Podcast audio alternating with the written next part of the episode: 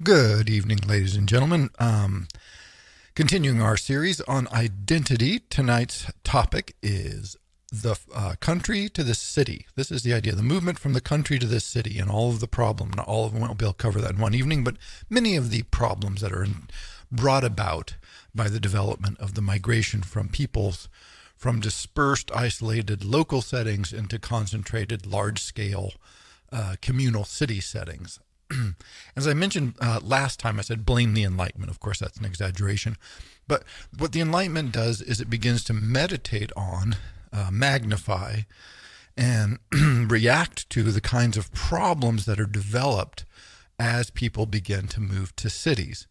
And it is the advent of some critical mass when a sufficient percentage of a population begins to live an urban existence, the sorts of problems that the uh, Enlightenment is meditating upon and the kind of ideas that that leads them to manifest themselves unavoidably. And that's what I want to talk about tonight. Right at the beginning of the pandemic, when everybody gets locked down and all the unpleasantness begins to happen, you could see there were many newspaper articles, and the headlines were things like, you know, everyone is moving out of cities. Cities are going dark. Populations are shifting out of cities. You know, mass migration out of cities. And I mean, the, the, notion is like, wow, you know, this is maybe this is it. This is the death knell for cities. And they, they caught my attention because, as a student of history, one of the things that's clear is the migration to cities has been going on basically since the invention of cities you know, if you go back, you know, 10,000 years ago when the city starts, 99% of the population did not live in cities, of course, obviously, because they just got rolling. But, you know, 100 years later, 1,000 years later, 5,000 years later, 9,000 years later, still most of the population lived uh, in urban environments. They lived in spread farms, small villages, communal settings, estates and if you were allowed to travel, which again most people weren't, we'll talk about freedom of movement. It was very few people who were allowed to travel, and they were known. And so, again, as I mentioned before, people lived in isolated, controlled settings in which you countered very few foreigners and uh, very few large scale changes. And when they did happen, they were sort of periodic, unfortunate, ca- catastrophic and then sort of the patterns that had been there would pick up again. And that is sort of the story of history for thousands and thousands of years. And then at some point, again, you, you pick the date, this critical mass begins to form where the modes of lifestyle, excuse me, the modes of lifestyle that are associated with cities begin to dominate the cultural expression of any given, you know, society, unit, area, region. The country no longer sets the pattern. The traditions of land ownership, uh, farming, uh, peasantry, church, these sorts of traditions start to give way to the kinds of uh, activities, outlooks, and problems that one finds in the cities because as they develop, business develops, the, the wealth develops, the power begins to shift towards cities, and a wholesale transformation takes place in this environment. And that's what I want to talk about tonight because it's really hard to imagine how, how true this is that this migration into cities has been going on continuously for 10,000 years. And so when I saw the headlines with the pandemic, I thought, hmm, maybe, maybe, but I was really quite suspicious of this because, as I said, this is just that that direction has been going one way for a very long time, and you know maybe now with remote working and everything, those patterns will start to break down. And then, of course, as we've moved on, and now we're, you know, whatever, a yearish, maybe a little more into the pandemic, further demographic research and patterns have been uh, being presented. And it turns out that what people are doing is moving from some cities to other cities. Um, so, you, you know, out migration from New York, but an in migration into some place like Miami. Um, also, there seems to be a decided shift from several really large cities to medium sized cities, which is now notice because what the, the implication of the early, early articles was like, oh, people are going to move to rural locations, small. No, it's like people are moving from LA to Sacramento. Now, LA is huge, huge megalopolis. I mean, this is a big multi-million person city, but by all standards, historical standards, Sacramento is a city. Don't be confused. It's a huge city. It's not LA, it's not New York, it's not Mumbai, but it's still a city, you know. And so this is a change of scale, perhaps, that people are looking for, but not a change of living pattern. One city to another city. And indeed, probably, if we look at the demographics in three or four years from now, the continuing shift of populations out of rural settings into urban settings will probably have continued unabated. That would be my prediction for what it's worth. And I see no reason to suspect that to stop anytime soon. So, yeah, so the death of the city, once again, uh, much exaggerated. So, what happens when people move to cities? Um, you know, again, sometime in the 17th, 18th century, the populations become so large and powerful that, you know, England begins to look like London. People are like London becomes a word for, oh, that's England. I mean, it's not, but so many people are there, so much wealth is there that, yeah, people talk about London more than they talk about England. Paris becomes France, right? It just becomes sort of the city becomes iconographic somehow of an, this huge landscape that has really nothing to, that much to do with the city. The city is the different thing, but it's the different thing that really begins to matter. So, the one central thing, if we can just get this in our minds, because it's really hard to realize this because we're so used to living in large populations, that you develop the problem of the stranger. And this is an insoluble problem, by the way. Well, it's not insoluble. Um, Mao tried to solve it. We'll, talk about that, but it's pretty much insoluble problem. So when you're in a communal, small scale setting, 100 people or even 1,000 people, you know or know of pretty much everybody. That means these people are not strangers to you. And more importantly, and this is what I think often gets lost with the stranger thing, they know you or they know of you. They may not know you, but they know your parents. They may not know you, but they know your wife or your husband or their or your kids or your brother or your sister, right? There's this you know, if, if I know 150 people, which seems to be sort of the upper limit of our ability to track uh, intimate relationships with people, then if I know 10 people, then between us, there's going to be some overlap, but there won't be some overlap. And boy, for, for a relatively small group of people can get a really good sense, sort of a second hand knowledge of about, you know, 500, 600, 700 people. so these communal settings can get fairly large without breaking down that fundamental pattern. But when you hit the city, the true city, whatever size that is, I don't know, then what you're doing is you're encountering people you have no idea who they are. You don't know anybody who knows them. And that is off putting. But even more off putting for a sense of identity is you know that they don't know who you are. And if you encounter throughout your day mostly people who don't know who you are, then it really makes it difficult for you to know who you are at a very fundamental biological, sociological level. As I mentioned, this is why I started with the chimpanzees and the monkey experiments and all those studies, which are fascinating. Again, if they're awake and moving around, they are most of the time participating in activities that reinforce who they are, who they're related to, how they relate to the chimpanzees around them or the other monkeys. Again, it varies from monkey tribe to groups to different species. But it's a continuous, it's not a little bit. It's, it's just, you know, when they, like I said, when they go on patrol, where you are in the patrol, how close you are to the leader, how far away, you know, that determines this, that's continuously letting you know where you fit. And that happens 24 hours a day. I mean, basically, if you're awake, you're getting that feedback that the other chimps are letting you know who you are and you're letting them know who they are. And so you have this incredibly well founded sense of identity. Fast forward to a communal setting, say a village, a rural, you know, sort of we're out farming someplace, and we have two or three hundred people around. Well, maybe my, I don't know, my my father's the baker, so he's the baker. Everybody in town goes to the baker for whatever they need. By the way, generally, historically speaking, particularly in Europe, people didn't have ovens in their house. So a baker, you would make food at your house and then take it to the baker and they would cook it and then you would take it home uh, for a hot meal. So this was a standard process. So everyone is going to know my father. By extension, when I see somebody as I'm growing up, let's say, even if I don't know them, I can be pretty sure they know who I am.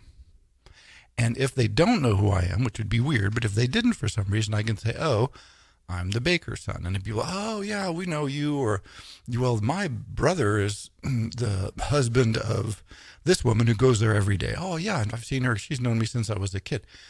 and that kind of direct, continuous sense of identity is incredibly important for being a healthy human being because it's our primate.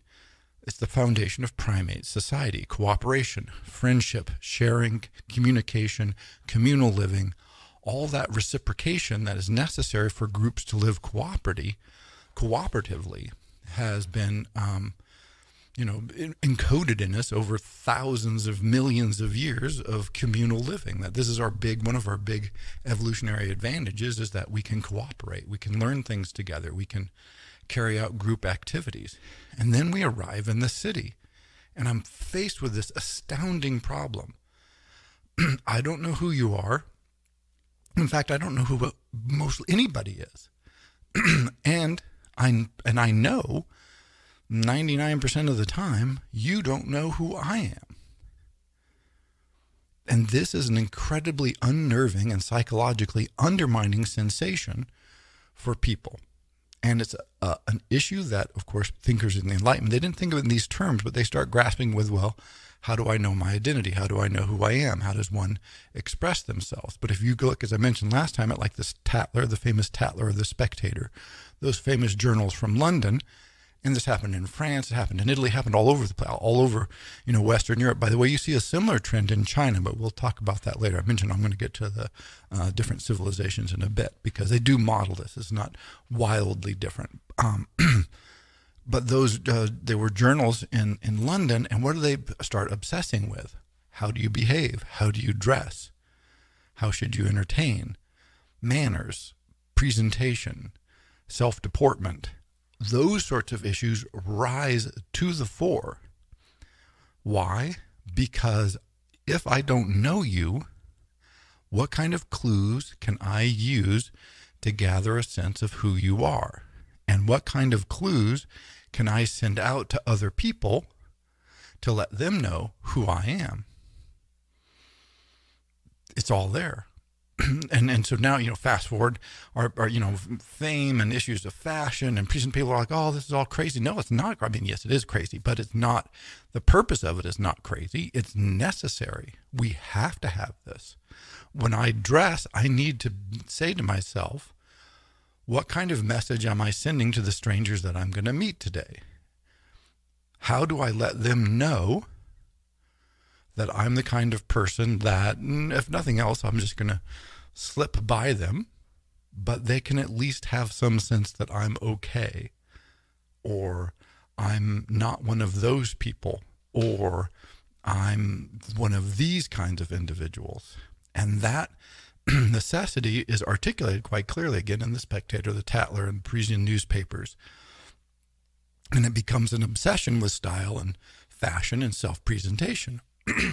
historically, only the very wealthy were able to participate in these kinds of activities. And, and they talked about it, right? You can see something like the, the courtier, where you where they talk about you know style and dance and presentation and what matters and but they all knew each other so it was a, it's much clubbier much more subtle sort of a more advanced game but once you in a world of thousands and tens of thousands of strangers ooh now you're in trouble couple of things. So all kinds of things flow out of this. One, people tended to form neighborhoods. Of course, what does a neighborhood allow you to do? A neighborhood allows you to form a small group of people within a large group of people where you can be pretty sure you know some of the people that you're going to be associating with. So I had a friend in graduate school, David Fink. Hey, David, um, who was Manhattan, you know, born and raised. So big city. I'm not a big city person. So I was always asking him questions about the city. And I said, man, you're in this massive, you know, multi-million person, you know, Manhattan sort of wow. How, I mean, how weird is that going through your day? And he says, look, you don't live in Manhattan. You live in a block. Everything is in a block or two blocks. I know everybody that's at my local, you know, deli. I know people at the local restaurant. I know people on my floor, right? So I'm actually riding my elevator from a place where I know people down to stores where I know people because I've grown up here, going to delis where I know people. so it says not that you're always in this environment of millions. You're in this environment of a small community within a massive community. So this is one thing that people do to try to then, you know, sort of defend themselves a little bit.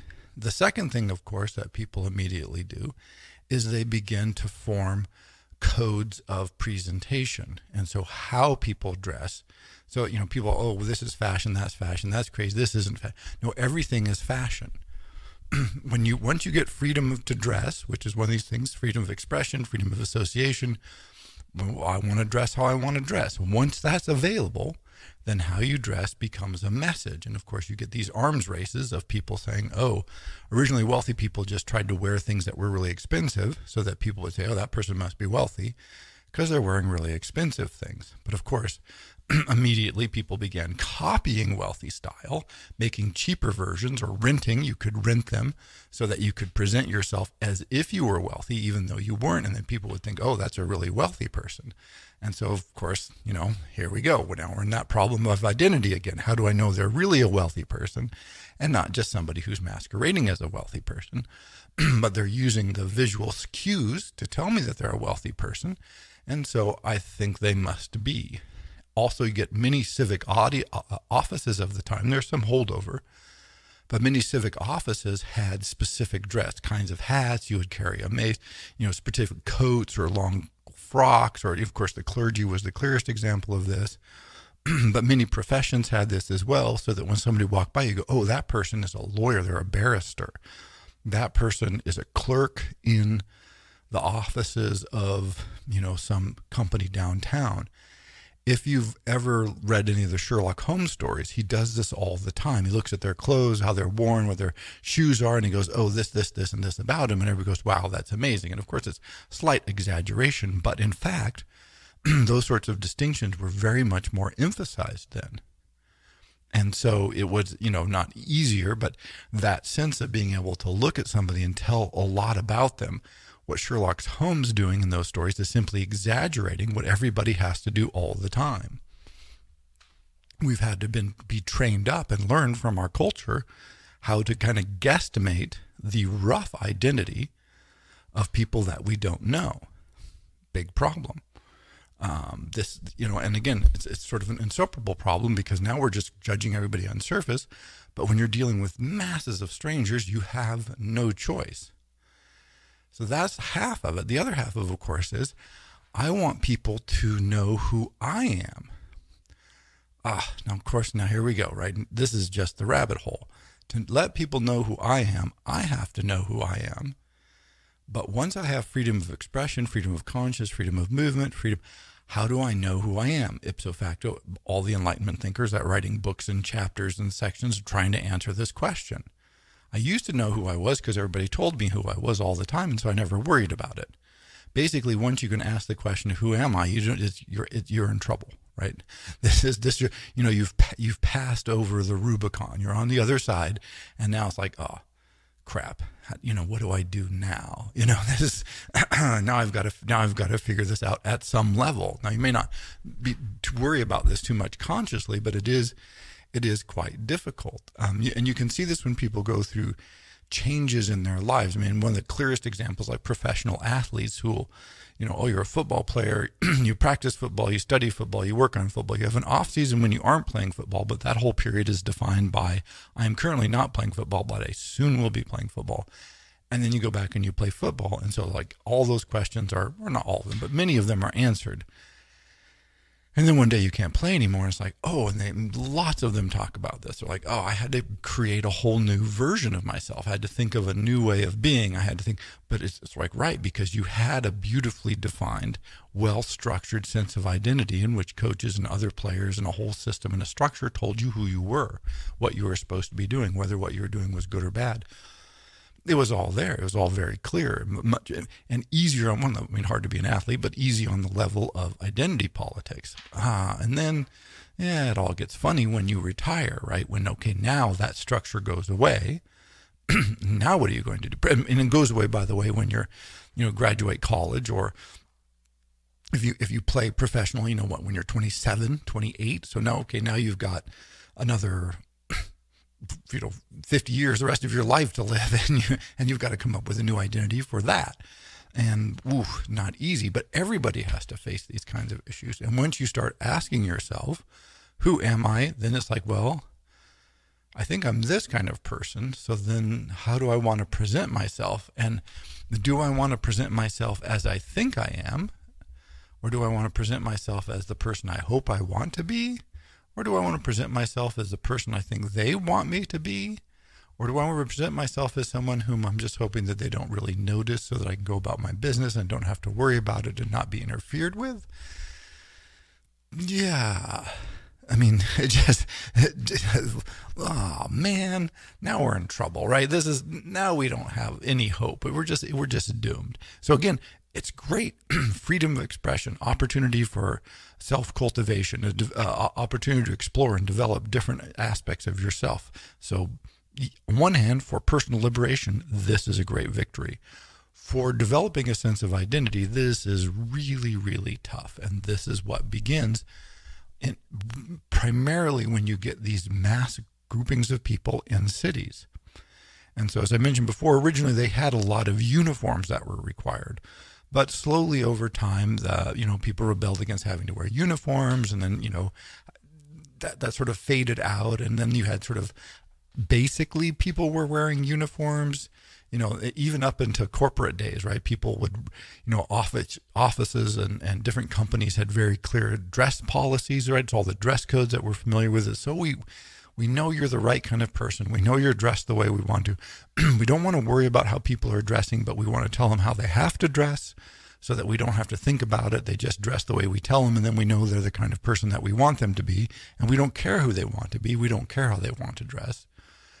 They just dress the way we tell them, and then we know they're the kind of person who does what they're told to do. And then that's the kind of people that we want working in our company, right? Beautiful feedback. And if you're an employee, you can either go, wow, I hate this. I don't want to wear these clothes. Or you can go, oh, this is great because as long as I dress this way, they think I'm the kind of person that they want. And I want them to think that I'm the kind of person that they want. And so I'll dress the way.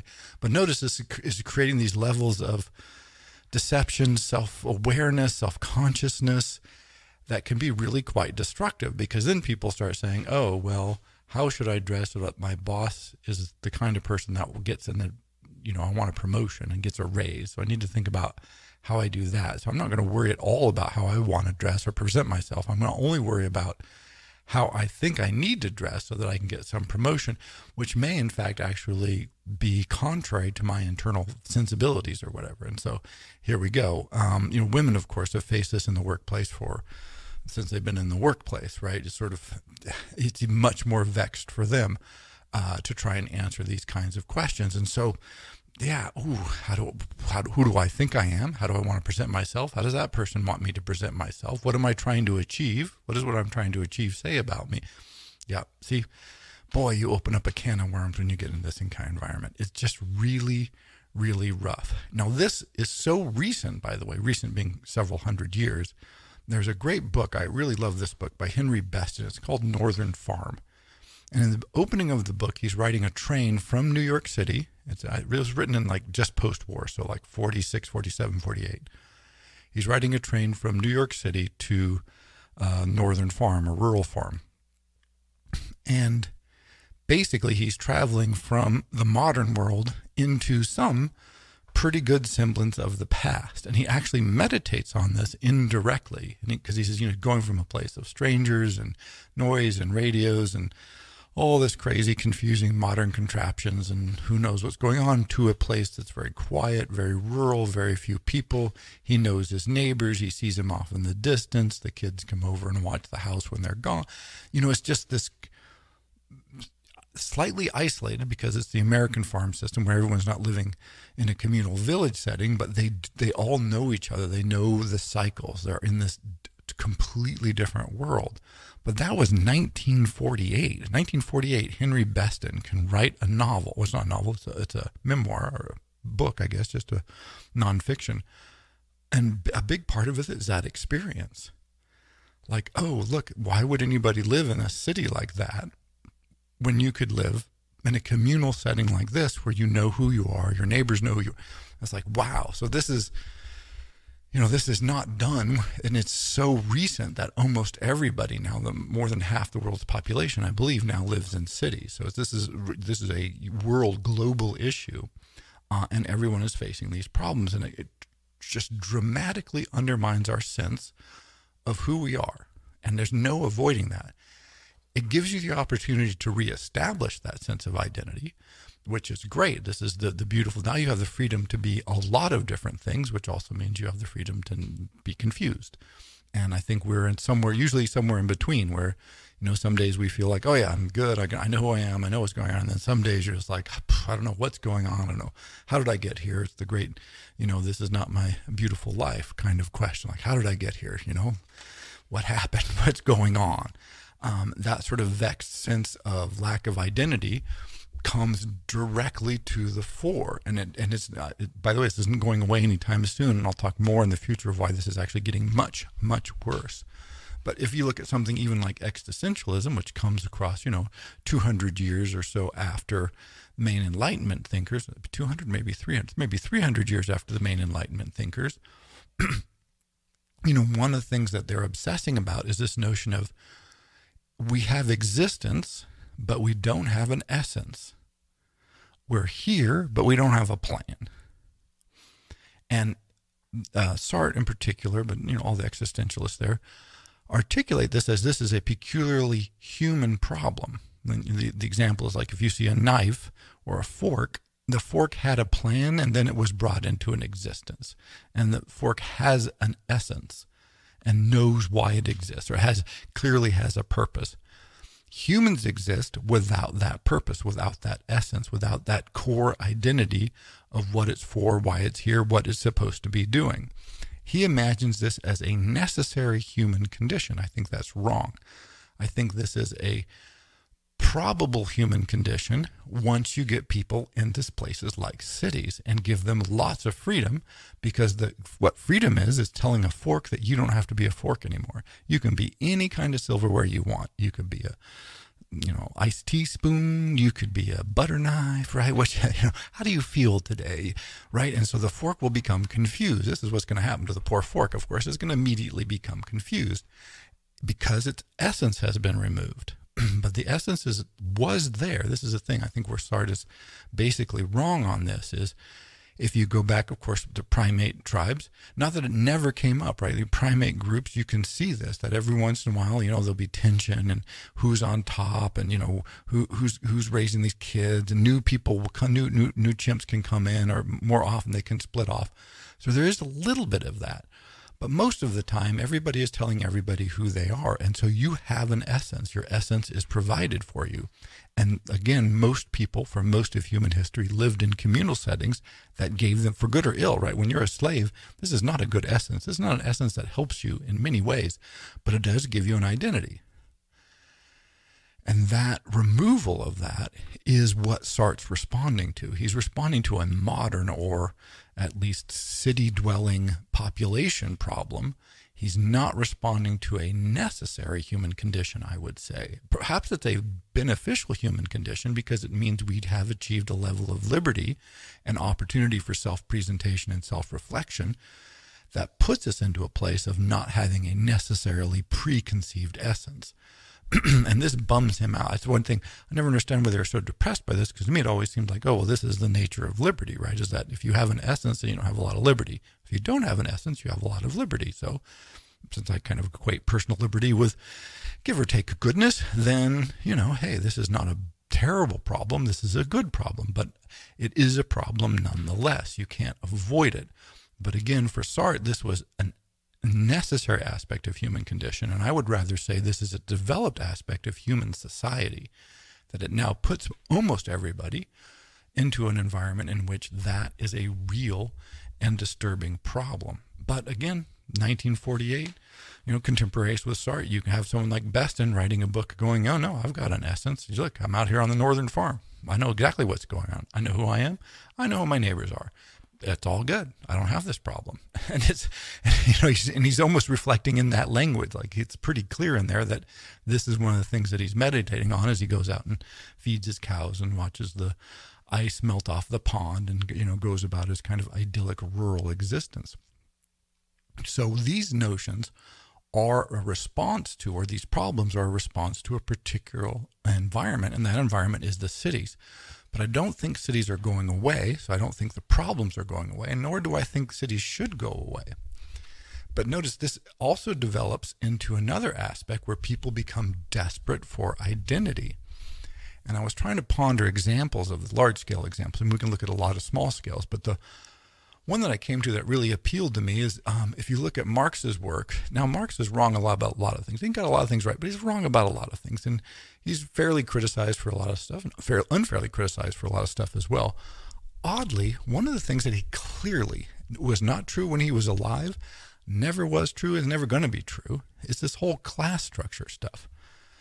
The working industrial proletariat laboring in the factories, the bourgeoisie who are this, you know, these sort of middle manager, uh, edu- semi-educated slaves of the capitalists. The capitalists at the top run the bourgeoisie who to, who manage all of the proletariat. As time goes by, the bourgeoisie will diminish. Either a few will become capitalists, most will be, be fall down into the working proletariat, and then one day, the industrial proletariat will rise up and overthrow their evil, cruel capitalist masters and will set up a beautiful future of workers who will all be united in um, a beautiful single class universe and all's good and well. Yay. Now, this, I mean, it was never true. It was not even remotely true. It certainly wasn't true in Marx's time. And, you know, historically, of course, it didn't play out that, that way at all. But even when he was alive, it wasn't true. So most of the people, when Marx was alive, were still working on farms. They weren't industrial proletariat. They were the unwashed peasant masses and small scale farmers and, you know, landholders and village dwellers and basically living sort of the way people had lived for a long, long time. I mean, Henry Beston all the way to 1948 is still living sort of in this vaguely you know, historical, small scale agricultural world. Um, that's who most people were. And in fact, till very recently, that's how most people were in the world.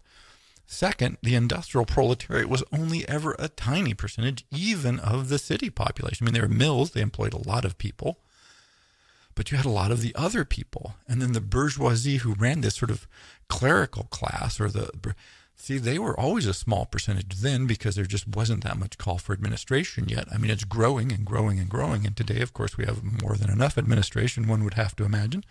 But well, what about all those other people?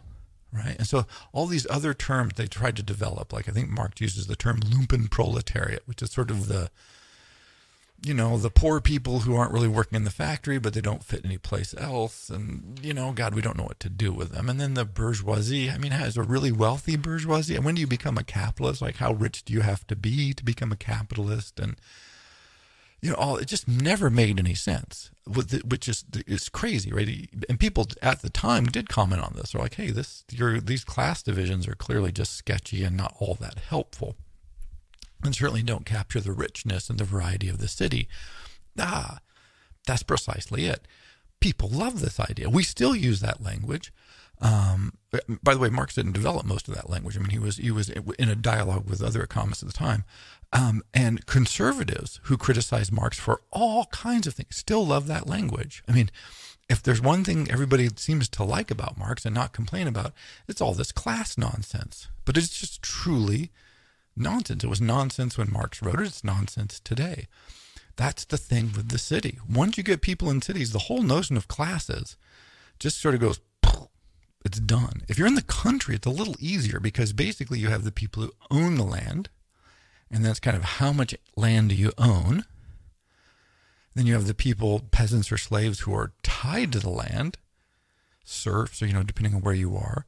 Um, and and sort of who they are, and it's kind of legally documented and, and prescribed. And then you have the huge landowning gentry, and then you have the church around. So, I mean, there's still a fair bit of variation, but you have some major divisions.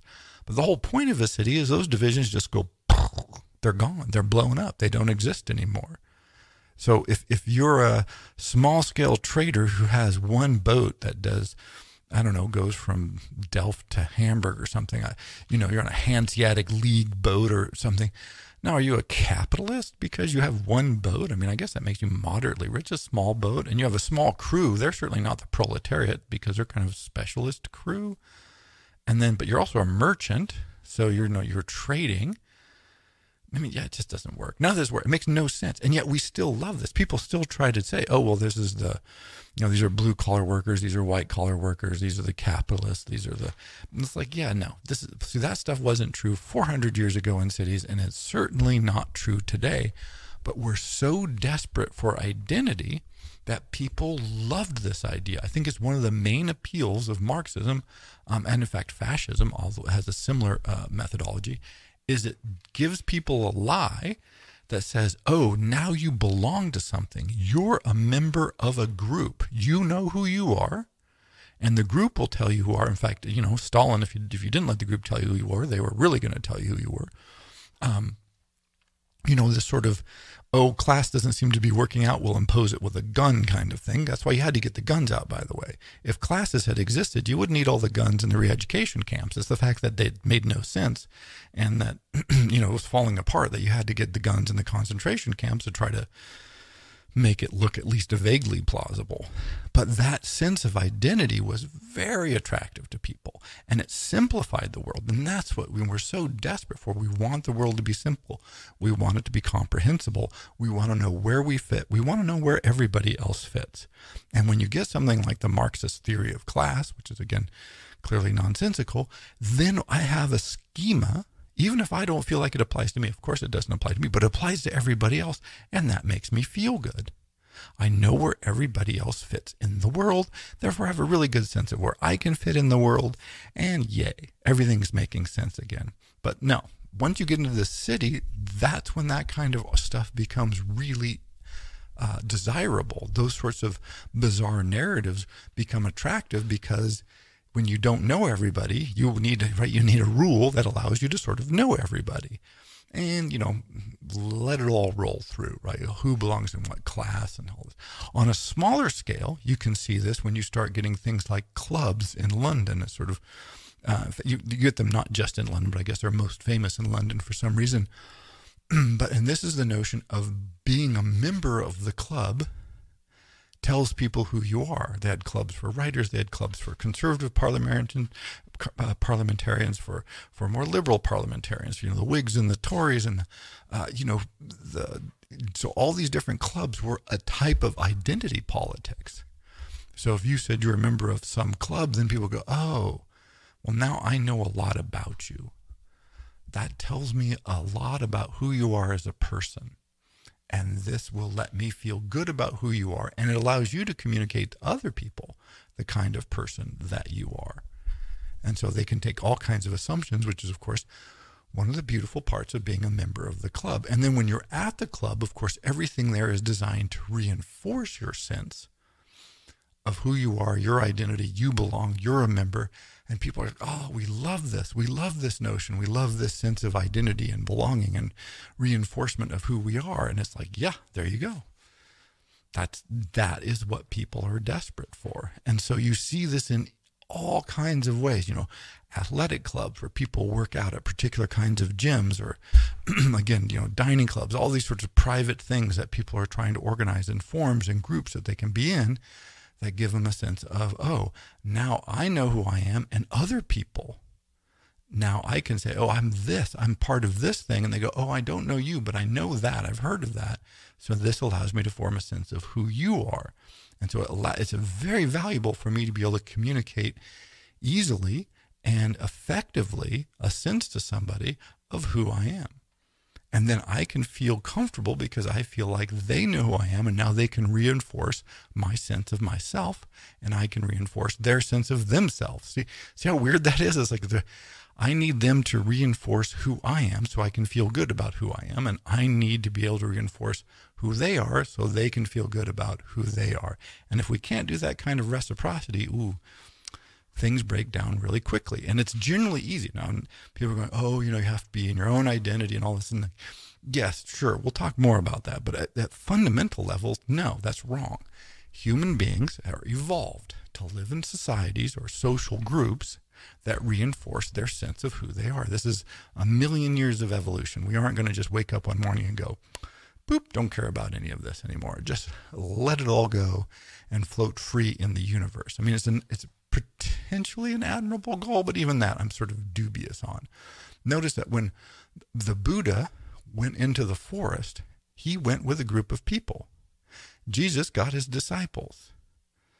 Right? I mean, this the, the, it's it was not a coincidence. It's, they needed people to reinforce the sense of what they were doing that this is, is part of the program. It is a reciprocity, a necessary sort of human uh, idea uh, to uh, survive and feel good about who you are. It is that sense of, oh, I want to share this, reflect this, have it reflected back to me. Um, Confucius sets up a school, travels around, can't get anybody to listen to him, sort of ends up setting up a school where he can interact and participate and have things reflected back at him. It's, it's not a weakness or a failing, it's, it's, it's humanity at its core. And so when we think about these things of identity and we think about the problems that the city throws up, you know, just keep this in mind that it's not just you not knowing who strangers are. It's the sad notion of, of strangers not knowing who you are and then not being able to feel good about who you are or feel identified and appreciated because you're in a group of strangers. And then how many times have you felt mistaken? Right? That someone has mistook who you are, sometimes hilariously. One of my favorite stories is I'm often working outside and I was working on a farm one time and this, I guess, well-meaning gentleman came up to me, clearly, you know, very well dressed. I would say a professional from the city. And he said, you know, have you ever thought about getting an education? and I was pretty much covered in mud, you know, had been working outside for a while in this public space. And, you know, and, and you know, if you're thinking about getting an education, and I think he, for some reason, was concerned about me and thought, wow, there's, there's a person who maybe, you know, could do something with their life. And I told him, nah, I said, you know, I really like to be outside and I don't go much for that book learning. And, and, and, and, and then he just sort of walked off. And I, I, I probably shouldn't have said that, but, but this is true, right? And so I just thought that was hilarious. Um, because right there, this huge chasm of mistake, but how, how could he know, right? How could he know that I wasn't, uh, you know, an illiterate peasant, uh, apparently, um, because I was dressed like an illiterate peasant. I was covered in mud like an illiterate peasant. I was crawling around in the dirt as one does. Um, but that mistake is so consistent. And generally, we try to do things that uh, avoid that error. We either want to be identified a particular way, and so people dress very carefully to achieve that, or we address not to be noticed. And that seems to be the maybe the predominant strategy. I'm always trying to count people. I rarely go to cities, but if I go to cities, I like to sit around and try to count people and go, you know, trying not to be noticed. It's like a camouflage, right? So they can pass smoothly without creating ripples. You know, not notice, not notice, not notice, not notice, not oh, oh notice, notice, notice, no, no, right? The different messages that people are sending and how strong. And you know, this is very arbitrary and difficult to pin down. But it's about, I would say, about fifty percent of the people are trying not to be noticed, just to go smoothly. They don't want to attract attention in any direction in particular. But notice, excuse me, the problem with this is, of course, this sort of undermines the capacity of other people to feed back to you anything except that you're a cog, right? You're an unwashed mass because this is the message you're, trying to send. And so you get that message back, but what is, how does that make you feel? That makes you feel like, well, I blend in and I don't matter. I mean, I'm not in trouble and I don't have friction, but on the other hand, everybody's just, I'm, I'm just getting neutral feedback all the time, which of course it's maybe preferable than getting high, highly variable feedback, which is once you stray out of the norms, of course, you start getting highly variable feedback. Some people go, oh, that's great. I love that. Or like, what the hell is that person doing? you know, and so we're always trying to mitigate that. But I'd say, again, I mean, you, you pick the number. I, I absolutely arbitrary. Like I said, I just sit on the corner and count people as oh, well, corner. I sit in coffee shops and count people as they go by and try and figure this number out. but if you're if you're doing that, and if you do that enough, and then you then people report this, oh, I just feel like I'm you know this faceless, soulless person living in an ant hill.